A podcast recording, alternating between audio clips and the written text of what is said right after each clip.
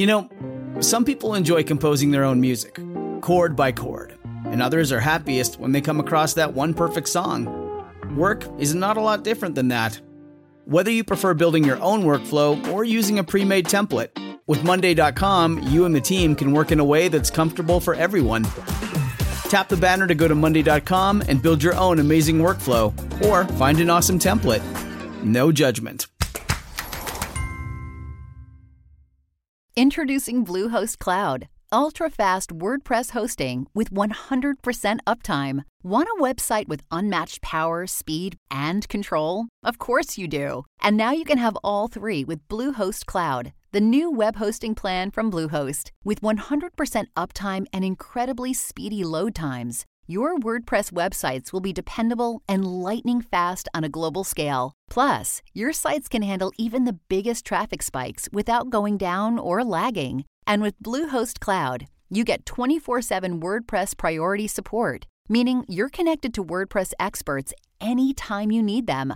Not to mention, you automatically get daily backups and world class security. So, what are you waiting for? Get Bluehost Cloud today by visiting Bluehost.com. That's Bluehost.com.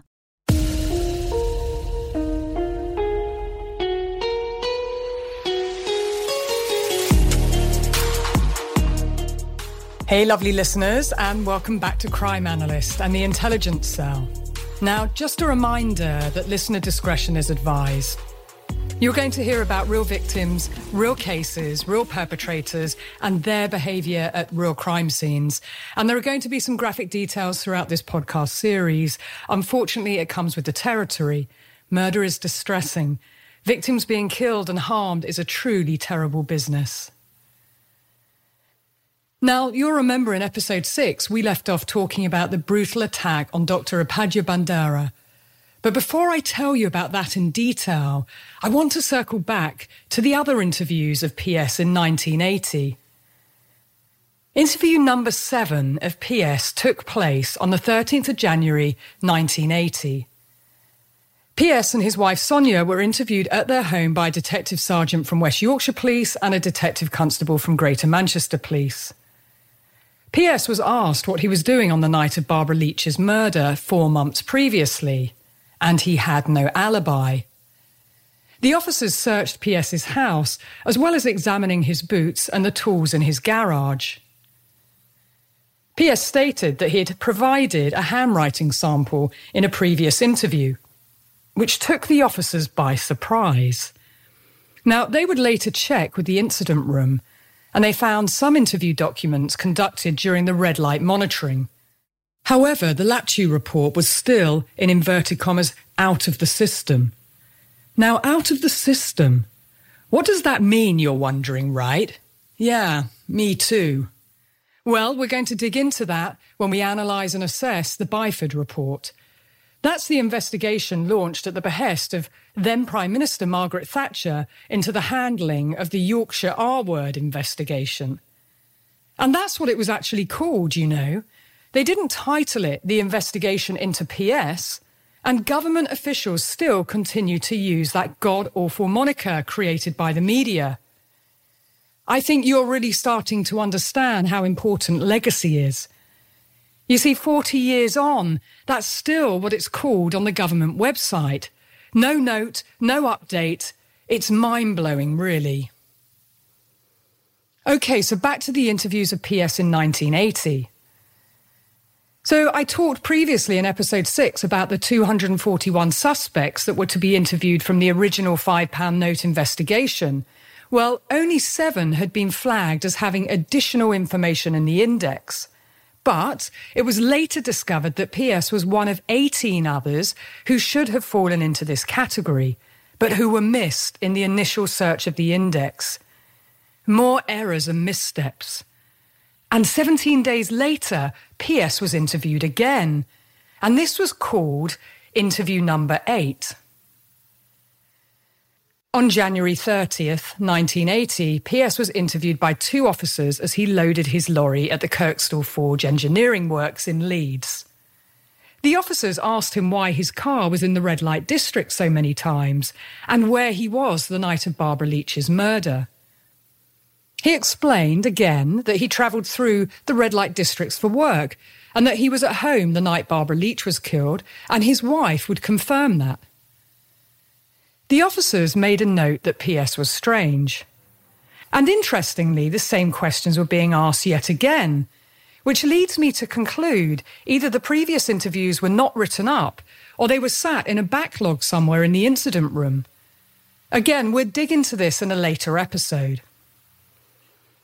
And then there's what's now called interview number nine on February the 7th, 1980, just days later. The incident room inspector wanted PS re interviewed as he was not satisfied with his previous responses. He tasked two detective constables with conducting a more in depth interview regarding PS's vehicles, his vehicle sightings in the red light districts, and his alibis. This time, PS was interviewed at his place of work, Clark's, by the two detective constables. PS again gave alibis for some of his car sightings, as well as an alibi that he was at home on the night of Josephine Whittaker's murder, which again he said Sonia would confirm.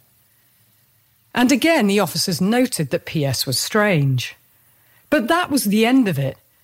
There was no cross checking times regarding the sightings of his vehicle in the red light districts, and still no sign of the Laptew report.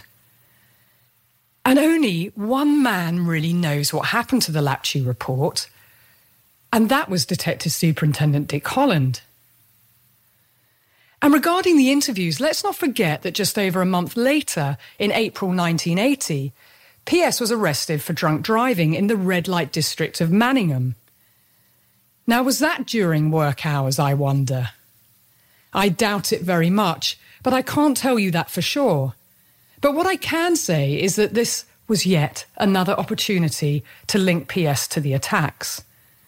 After all, if they'd searched his previous history, they would have seen that he had been spoken with previously about an attack on a prostitute in 1969, which he admitted, and that he was also arrested for going equipped for theft with a hammer in 1969, both in Manningham. The lack of join up is so disturbing. This really is basic policing. But at least the arresting officers did the right thing regarding one aspect of their investigation. And given that he was arrested in the red light district in Manningham, they called the incident room and checked with them. But as I said in episode six, they were told he'd been eliminated.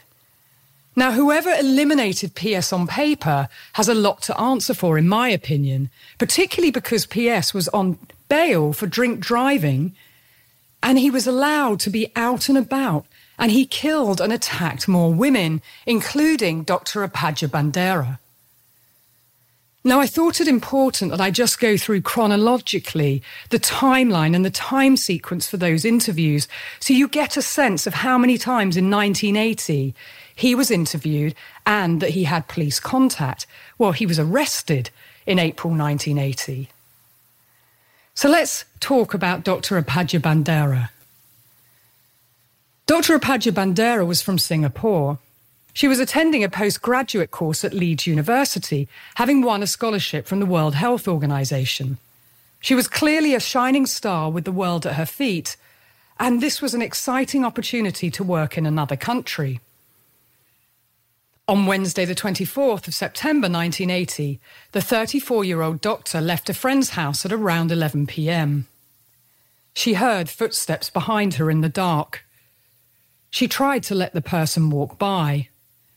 She saw that he was a bearded man, and then she felt something around her neck and lost consciousness. When she woke up, a police officer was standing over her. Headlights from the officer's car had scared the attacker off. Her head was bleeding. The lacerations to her head were believed to have been caused by a hammer. She also had injuries to her face and bruising around her neck. Now, this type of offence and what happened is what I call a near miss in every way. Dr. Upadhya Bandara was lucky to survive, and what timing for a police officer to appear right at that very moment. Her life was saved, and the officer narrowly missed catching PS in the act yet again. Now, at this stage, PS seems to me to be taking more and more risks. Remember, less than a month before, he murdered Marguerite Walls, and so he's offending more frequently too, it would seem. Again, we often see serial killers become more and more reckless across their offending career. The longer they're not caught, the more they start to buy into the fact that they're untouchable and invisible to the eyes of the law, and they believe that the police won't catch them. Interestingly, PS changes his MO, his modus operandi, when he targets Dr. Upadhya Bandara. This time, he places a rope around her neck to strangle her first off, and then he hits her with the hammer. Just a note on the switching method. And this sounds a little clinical, but I have to say that placing a rope around someone's neck is not an efficient method to control or restrain or to render someone unconscious or to kill them in a quick and short amount of time. The person will fight back. At the point someone's trying to cut off your oxygen supply, unless you're incapacitated in some way, you will fight tooth and nail. I've seen this time and time again, in many, many cases. And I'm talking particularly around domestic abuse cases where strangulation may occur or may have occurred. It may be an attempt on somebody's life. And it may be a serious attempt, but that person may well have fought tooth and nail for their survival. Now, perhaps P.S. had a rope to hand in his car at the time when he saw her, and he just grabbed it as she appeared walking along the street.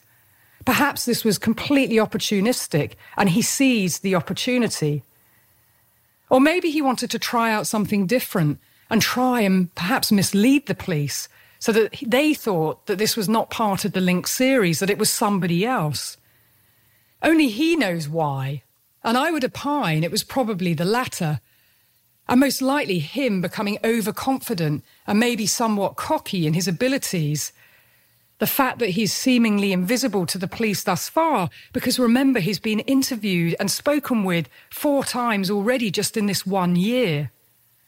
And still, the police are asking all the wrong questions. But importantly, PS manages to leave at the right time, which again tells me he's good at judging risk. He's not so lost or caught up in the adrenaline induced excitement of an attack that he cannot judge risk adequately. This tells me he is rational, clear headed, and meticulous. He knows when to leave. And this is an important observation regarding offender decision making and behaviour. This would be very important to understand for any subsequent interview or trial, and I'll be circling back to this. On Saturday, the 25th of October 1980, Maureen Mo Lee had been out with friends planning her 21st birthday. At around 10 pm, she walked onto the Leeds University campus and a man called out, Hey, you! Hi! Hey, how are you? She thought she knew him because he was so overfamiliar. Mo spoke to him, but then realised she didn't know him and sensed danger. She started to run.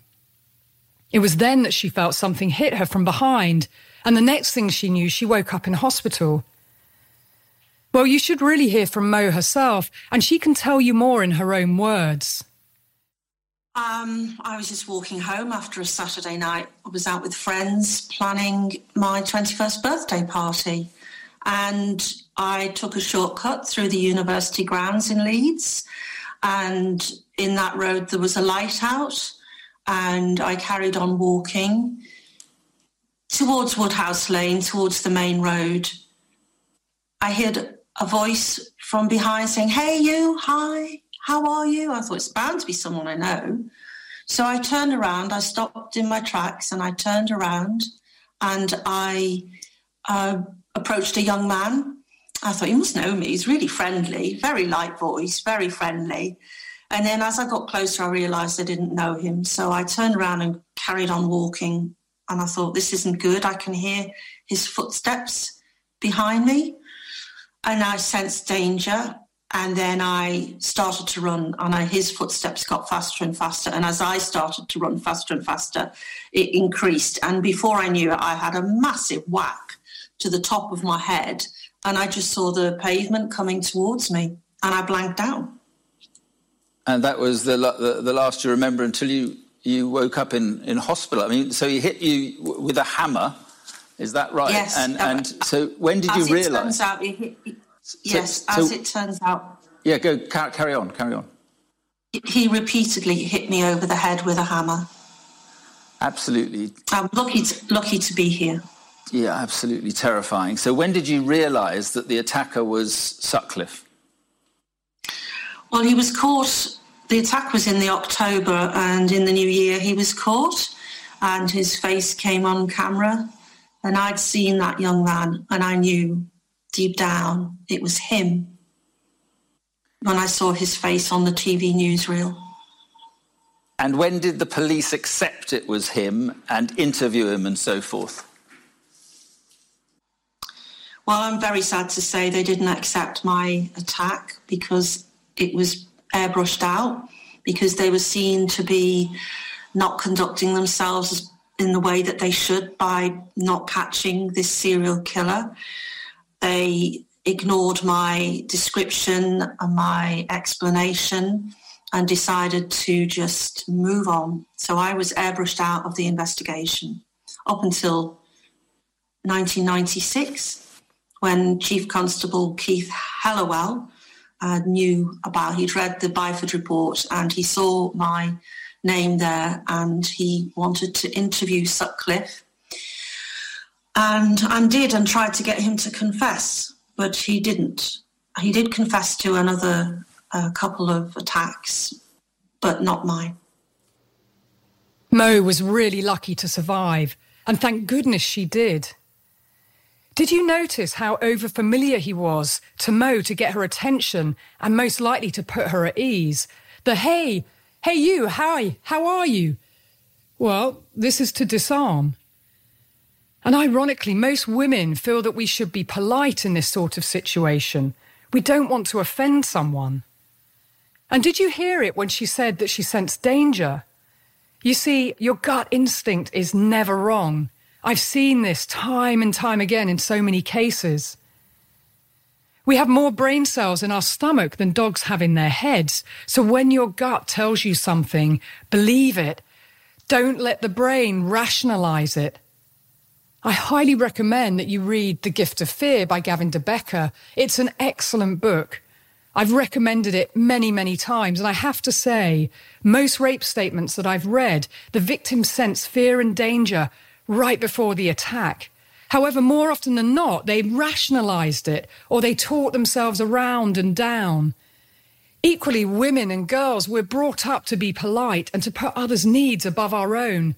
We're groomed as young girls to be caring, compassionate, that we want to be liked, and that's how we should behave, and that we don't want to offend or upset somebody. Rather than get off the train carriage or move seat when we feel uncomfortable, you stay in that uncomfortable situation. Rather than boundary someone and tell them to take their hands off you, you're polite, you don't want to offend them. The man who puts his hands around our waist to move past us, totally unnecessary. Tell him to get off and keep his mitts to himself. Or the man who touches you in a pub or a bar or a club after having a few too many beers. And no, he's not simply handsy in inverted commas. He's pushing boundaries. He's seeing how far he can go. He's compliance testing and compliance checking. And they know it and they need to be told to pack it in. You see, girls and women, we spend our lives dealing with inappropriate behavior on the street, in the workplace, in pubs, bars, and clubs, at the gym, in our homes, everywhere we go. There's not a day that goes by where we don't have to think about our safety and risk. But men, however, rarely do the same. You see, as I said before, we move around the world in a different way. As Margaret Atwood once said, Men are afraid that women will laugh at them. Women are afraid that men will kill them. Male violence is pervasive and prevalent. It's routine and ordinary.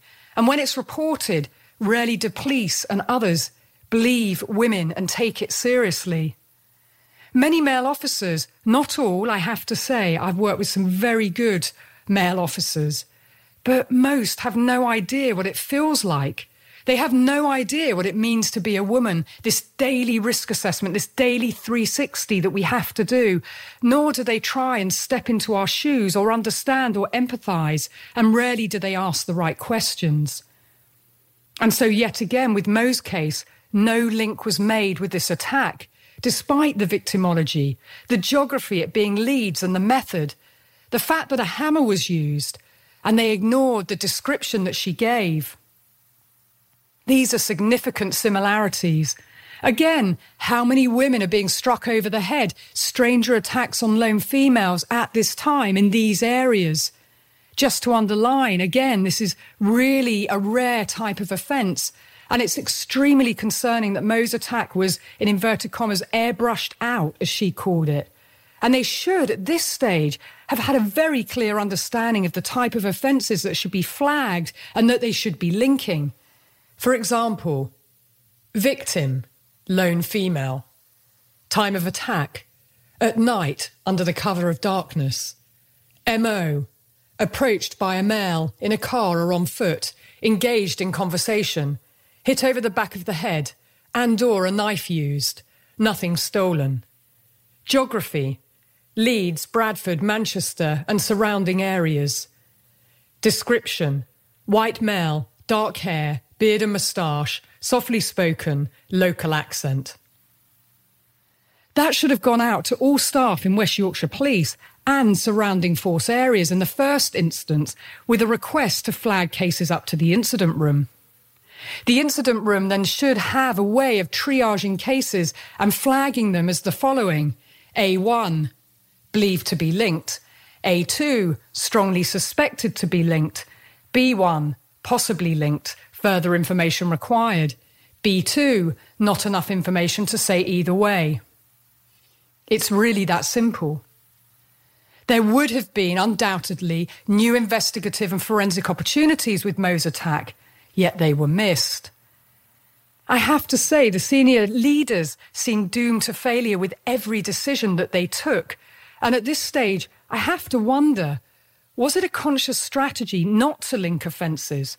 i.e., are they deliberately and consciously deciding to disregard cases, maybe because they're overwhelmed and can't deal with the current caseload that they have?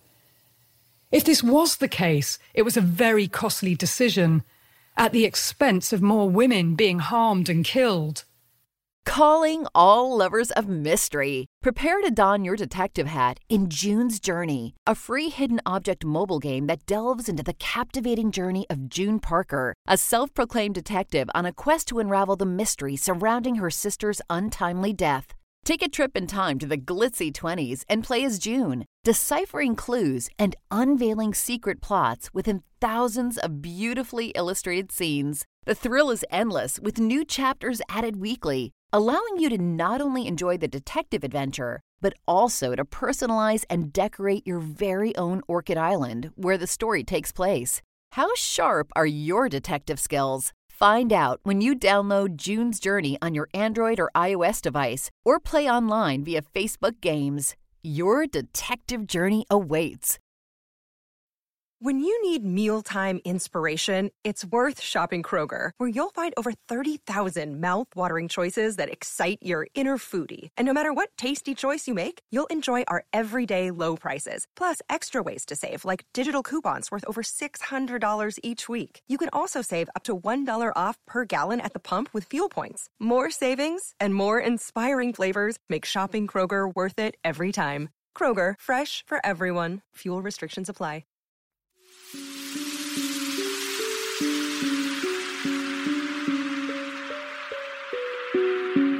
It was bonfire night, Wednesday, the 5th of November 1980, and Teresa Sykes left home to buy some cigarettes from her local off licence in Huddersfield.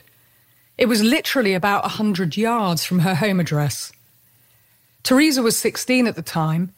She left her boyfriend Jimmy at home with their six month old baby while she popped out. Here's Teresa to tell you more. When you're 16 and you, you don't even think about it, which appreciate I didn't. It's like it can never happen to me. I mean, even when I knew that it was about, it was what happened to me. Just before I got to the lamppost up there, and then once I got under the light, I looked round, and he was behind me, and I looked at him and he looked at me, and it was sort of like a couple of seconds, and he walked off down the path. And then obviously I thought, yeah, it's alright, it's gone. And I carried on walking, and I'm walking down here, um, I got like just past the second light and noticed a shadow on the floor. Didn't hear anything, just the shadow, so I knew it was still there. But I still got the feeling that there was somebody behind me. And when I saw the shadow, that's what really frightened me. I couldn't run. Couldn't do half the things that you always think, yeah, you can do, and I couldn't do it. So I grabbed hold of the gate and that is when he hit me. I started screaming. I can remember screaming and then I can remember hearing footsteps running. And then the next door neighbour came out. And then took me in the house. And I still didn't realise I was really hurt until I actually got in and saw blood. How close to home were you? My home's there, I can see it from here. Thank goodness Teresa lived. From her account, it's clear that he followed her, he stalked her. He wasn't put off by direct eye contact. And it sounds like she sensed danger when she saw his shadow. She knew she was being followed. She knew something was wrong. Again, her gut instinct kicking in. Teresa said that when she was attacked, she could see her house. And it just so happened that Jimmy, her boyfriend, was looking out of the window at the fireworks at the time. He saw Teresa being attacked and he ran out of the house and chased PS off. Unfortunately, he lost him. Detective Superintendent Dick Holland lived a mile and a half away. Police dogs were on the scene quickly, but PS had run down the back alleys and got away. Another narrow escape. Teresa was bleeding heavily and was rushed to hospital. She needed brain surgery and was lucky to survive the attack. There's no doubt that PS meant to kill her. Now, just a note on Teresa saying that she froze right before she was attacked. This is not an uncommon response. You see, people always say, well, if I was attacked, I would do X, Y, or Z. But in reality, unless you practice a response through self defense or martial arts, you have no idea what you would actually do if, God forbid, something happened. You've probably heard of the fight flight dynamic. Well, the fight, flight, or freeze. But actually, there's a fourth. And that's also to collaborate or cooperate if you believe that your life is in danger. Now, the fight flight dynamic was coined by Walter Cannon in the 1930s, but he studied men only. Fight or flight is in fact a male response. Later, freeze was added. But the fourth, collaborate and cooperate if your life is in danger, is much more common amongst women. You see, for women, where male violence is concerned, we know that on a physicality level, we're not likely to win. And when our life is threatened, we're much more likely to try and talk our way out of it or cooperate to survive the life threatening situation, which is what we see in many hostage negotiation situations and with rape, domestic abuse, and coercive control victims. Again, the wrong questions tend to be asked. Were you scared? And if you were, were you fearful enough? Did you sound scared? And how did you articulate your fear? Did you call out? Did you scream? Did you fight? Did you fight back? Did you fight hard enough? Normally, these questions are asked by men who themselves have never been in this situation and most likely never will be. And next comes the blame, the judgments, and the shaming. You see, women are really blamed for everything, even for trying to survive an attack. But like with Mo's case, police refused to link Teresa's case to the series. They told her parents not to go to the media. Now, I have no doubt that some officers probably thought that these offences were linked, but their opinion didn't count.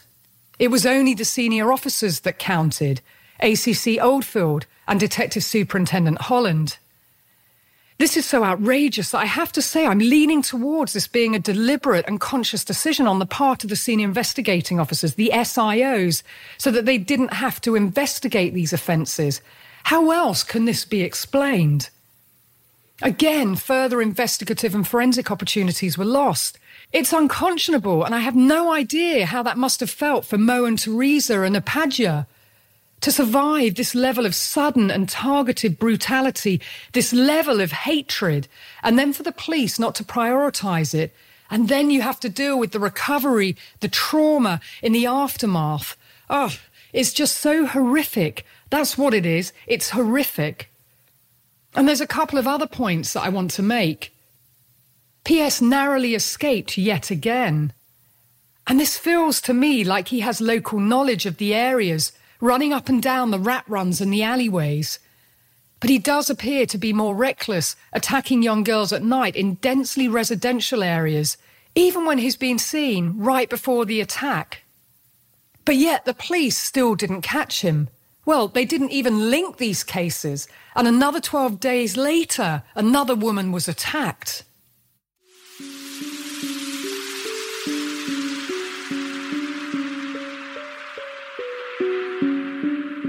Jacqueline Hill was a 20 year old student from Middlesbrough. Jacqueline was kind, thoughtful, and caring. She wanted to become a probation officer. She had a bright future ahead of her. On Monday, the 17th of November 1980, Jacqueline Hill was on a bus that dropped her outside the Arndale Centre in Leeds after an evening class. She never made it home. Jacqueline's handbag was found that night by a man, and it had her student card in it. There was blood inside the bag, and so he called the police just after midnight. The police sergeant said it was most likely that the killer had struck again. The next day, a shop manager at the Arndale Centre found Jacqueline's body. A coat was covering her. Her jeans had been pulled down. Professor David Gee arrived at the scene. He noticed her bra had been pulled up and a silver locket was in her hair. She had several blows to her head from a hammer and stab wounds. It looked like she had been attacked 30 metres away and dragged into the car park. Where her handbag was found was very close to where her body was found. This begs the question why wasn't the area searched that night? Well, if it was, it couldn't have been a very thorough search. Again, this leads me to believe that they weren't taking new reports seriously. There was no urgency, no priority. Women disappearing suddenly and unexpectedly, like Jacqueline did, and her handbag being found with blood on it. And what do they do? Nothing. The Prime Minister at the time, Margaret Thatcher, was very concerned to the point that she wanted to go to Leeds herself and take over the investigation. She's not wrong, you know. The investigative team really needed some women involved at the senior level, and the public criticised the police. There were protests as people demanded New Scotland Yard take over the case. The Prime Minister sent in Lord Byford to meet Chief Constable Gregory, and he persuaded the Chief Constable that a new approach was needed. He agreed to the suggestion that the best way forward was to pull together a team of experienced officers and scientists who'd worked on large inquiries before this one. This experienced team took 17 days to review the case, while there were a lot of cases and a lot of paperwork. However, one of the first things that Professor Stuart Kind did, now Professor Stuart Kind was a well-known forensic scientist at the time, one of the first things he did was timeline each attack the time and the day of the attacks. And in particular, he mapped the late night attacks, early morning attacks that were in Leeds and Bradford. From this, he opined that the killer most likely lived in the Bradford area, Manningham or Shipley. Professor Kind, just like me, believed that the later attacks happened on his way home. Finally, someone who understood behaviour and took a common sense approach to this investigation. You see, it really isn't rocket science. This is basic common sense. The early hours of the morning, most likely on his way home, the principle of least effort. Thus far, 5,000 officers had worked 2 million hours across the course of the investigation to be reduced to that one hour of mapping, just as I did, thinking laterally and mapping the offences by date, time, and geography. It's unbelievable, and I'm truly shocked discovering that this happened at the time by Professor Stuart Kind. I had no idea. You see, it just shows again and again the devil really is in the detail. I always use a quote in my training get the basics right and the rest will follow. And when I work major inquiries, I always say, and I was taught two decades ago, clear the ground from under your feet before you move forward. This investigation team did neither of these things. And almost a month and a half later, after Jacqueline Hill's murder, it would be two South Yorkshire police officers who were out on patrol on January the 2nd, 1981, that would blow this whole investigation wide open. When you make decisions for your company, you look for the no brainers. And if you have a lot of mailing to do, stamps.com is the ultimate no brainer. Mail checks, invoices, documents, and everything you need to keep your business running. Get rates up to 89% off USPS and UPS. And with the mobile app, you can take care of mailing on the go. Make the same no-brainer decisions as over 1 million other businesses with stamps.com. Sign up at stamps.com with code program for a special offer. That's stamps.com, code program. You're now going to hear from Sergeant Robert Hyde from South Yorkshire Police, who would describe what happened. I was a probationer at the time and out on patrol with Sergeant Ring. He'd asked me if I was, uh, if I'd done a prostitute file, pr- process one for court, and uh, I told him no. So he says, "Well, we'll go and see if we can find one." He drove onto Melbourne Avenue, which is this road, and as we were approaching Light Trade's house, he said, uh, "There's one there." Just pointed. We drove straight up uh, the driveway and parked directly in front of the uh, Rover car that they were in.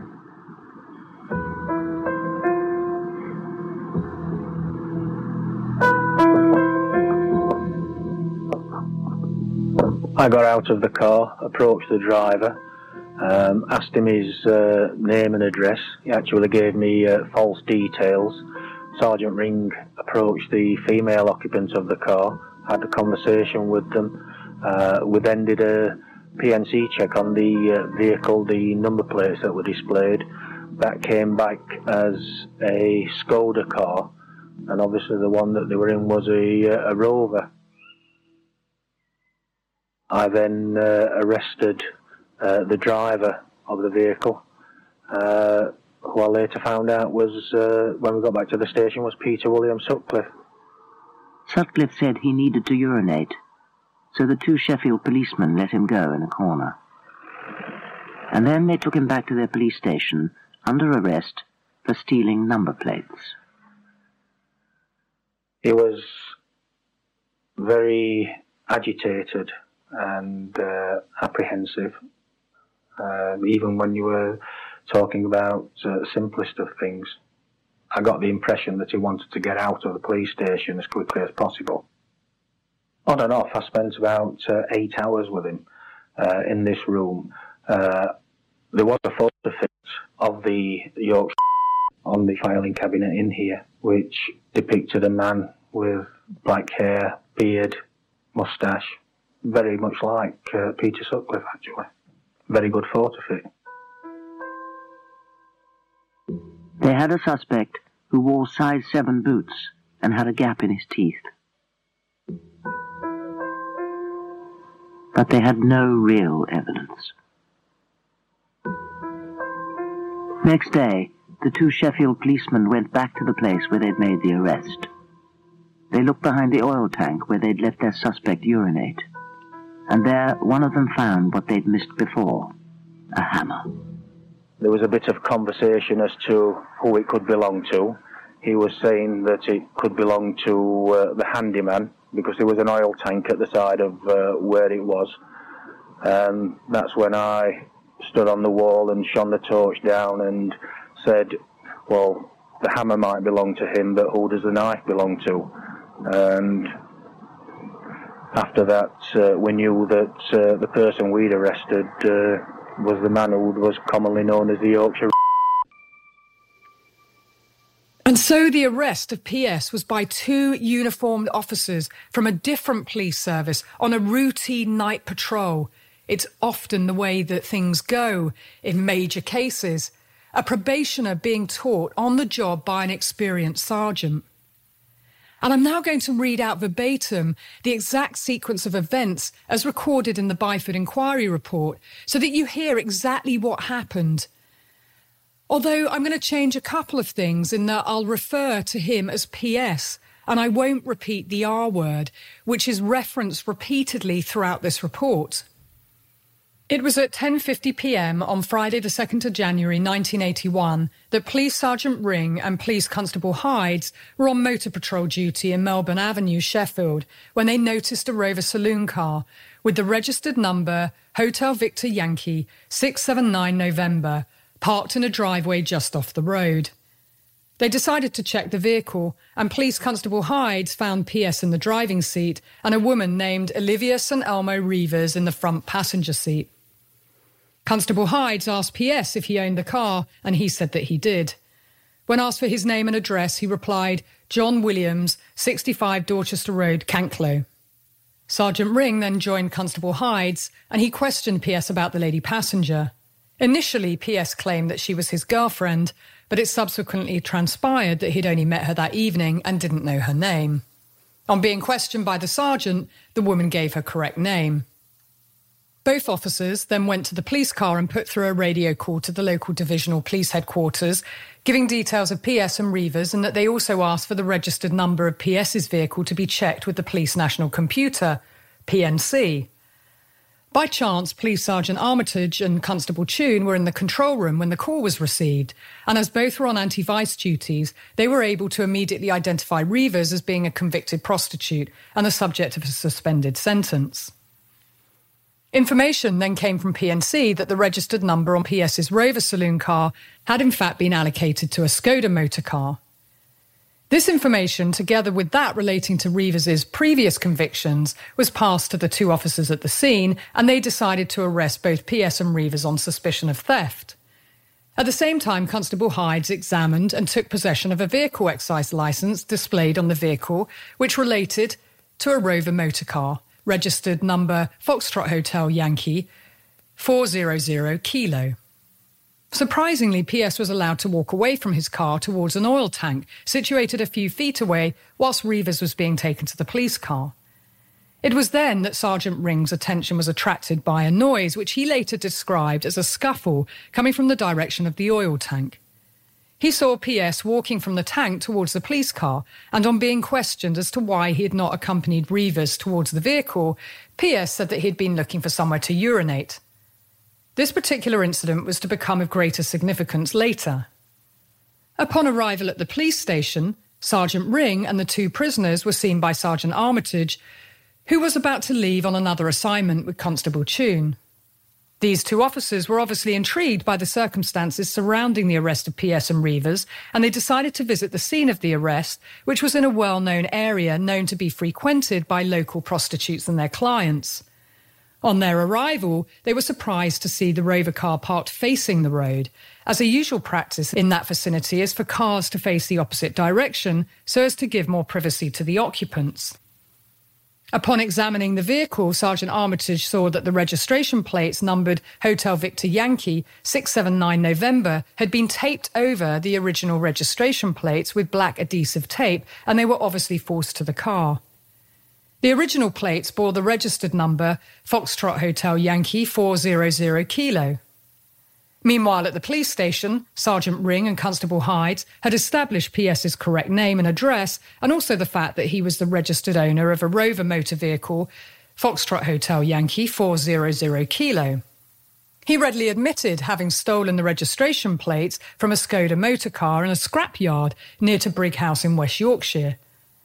Consequently, Sergeant Ring telephoned the divisional police headquarters at Dewsbury, which covers Brighouse, and he told an officer there of the facts.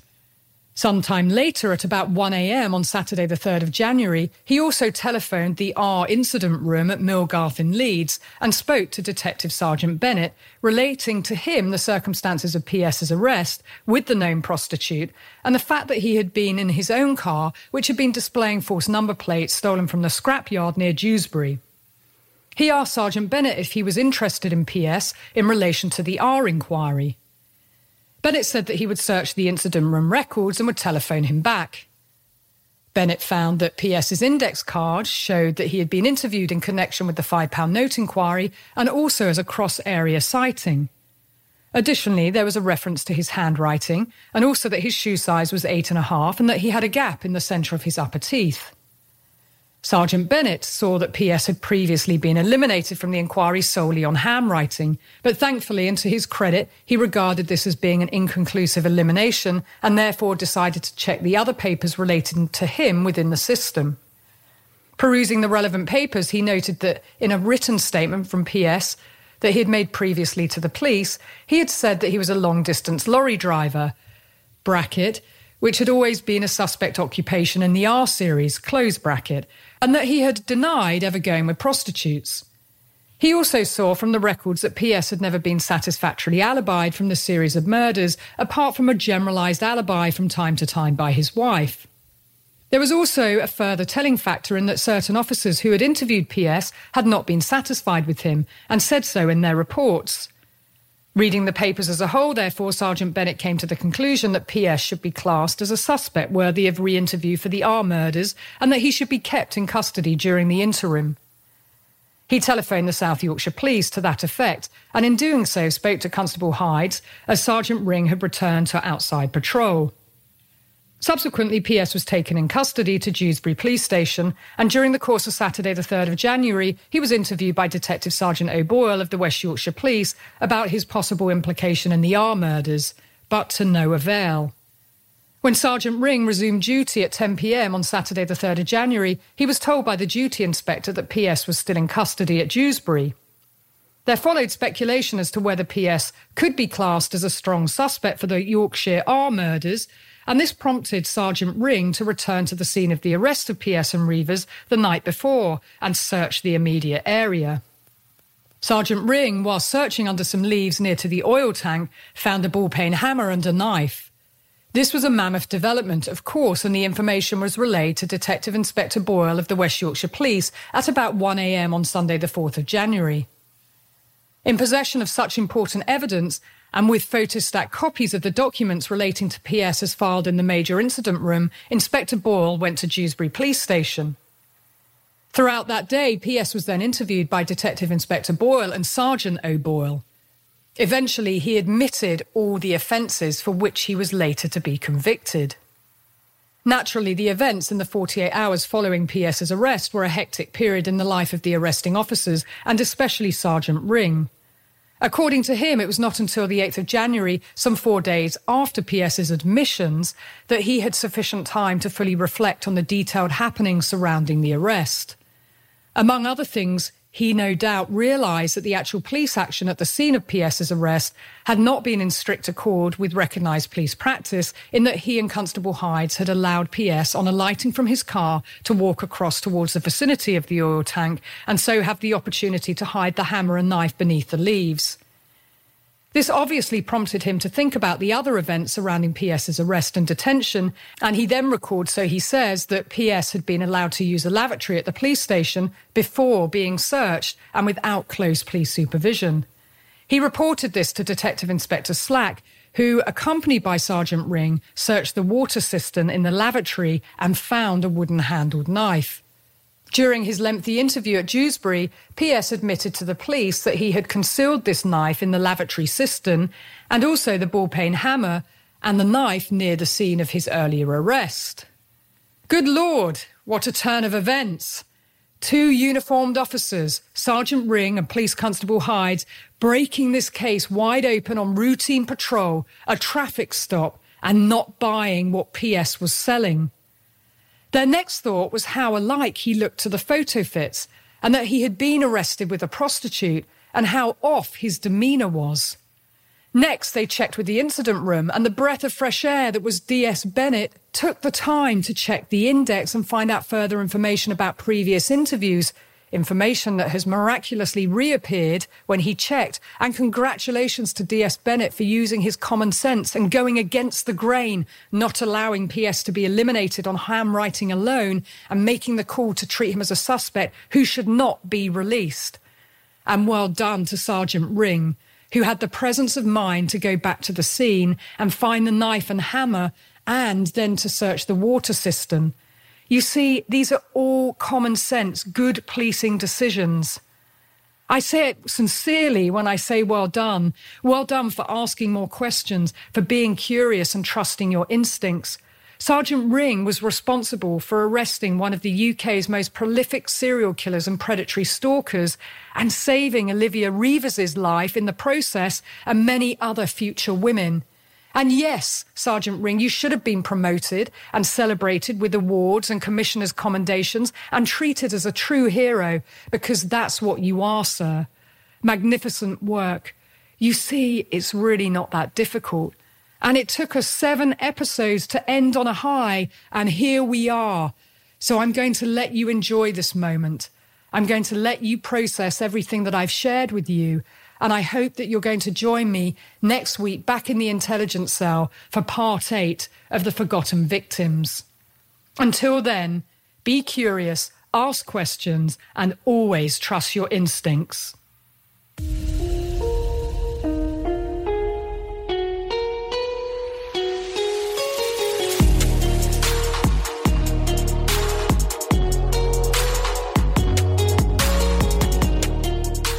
And here's my final two cents before the episode wraps.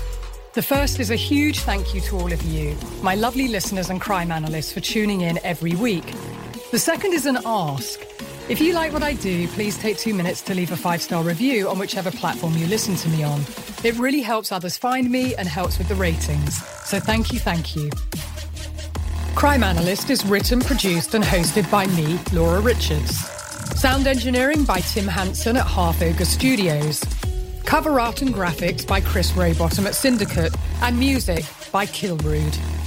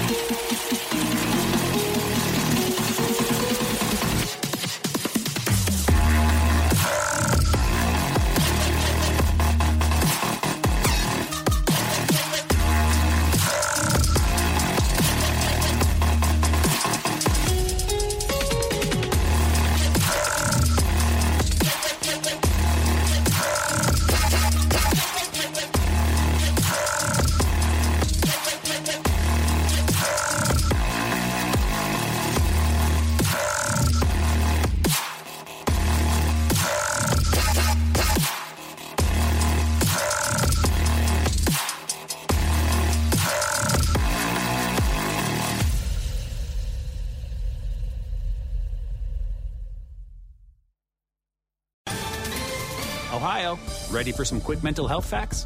Let's go. Nearly 2 million Ohioans live with a mental health condition. In the U.S., more than 50% of people will be diagnosed with a mental illness in their lifetime. Depression is a leading cause of disability worldwide. So, why are some of us still stigmatizing people living with a mental health condition when we know all of this? Let's listen to the facts and beat the stigma. Ohio, challenge what you know about mental health at beatthestigma.org.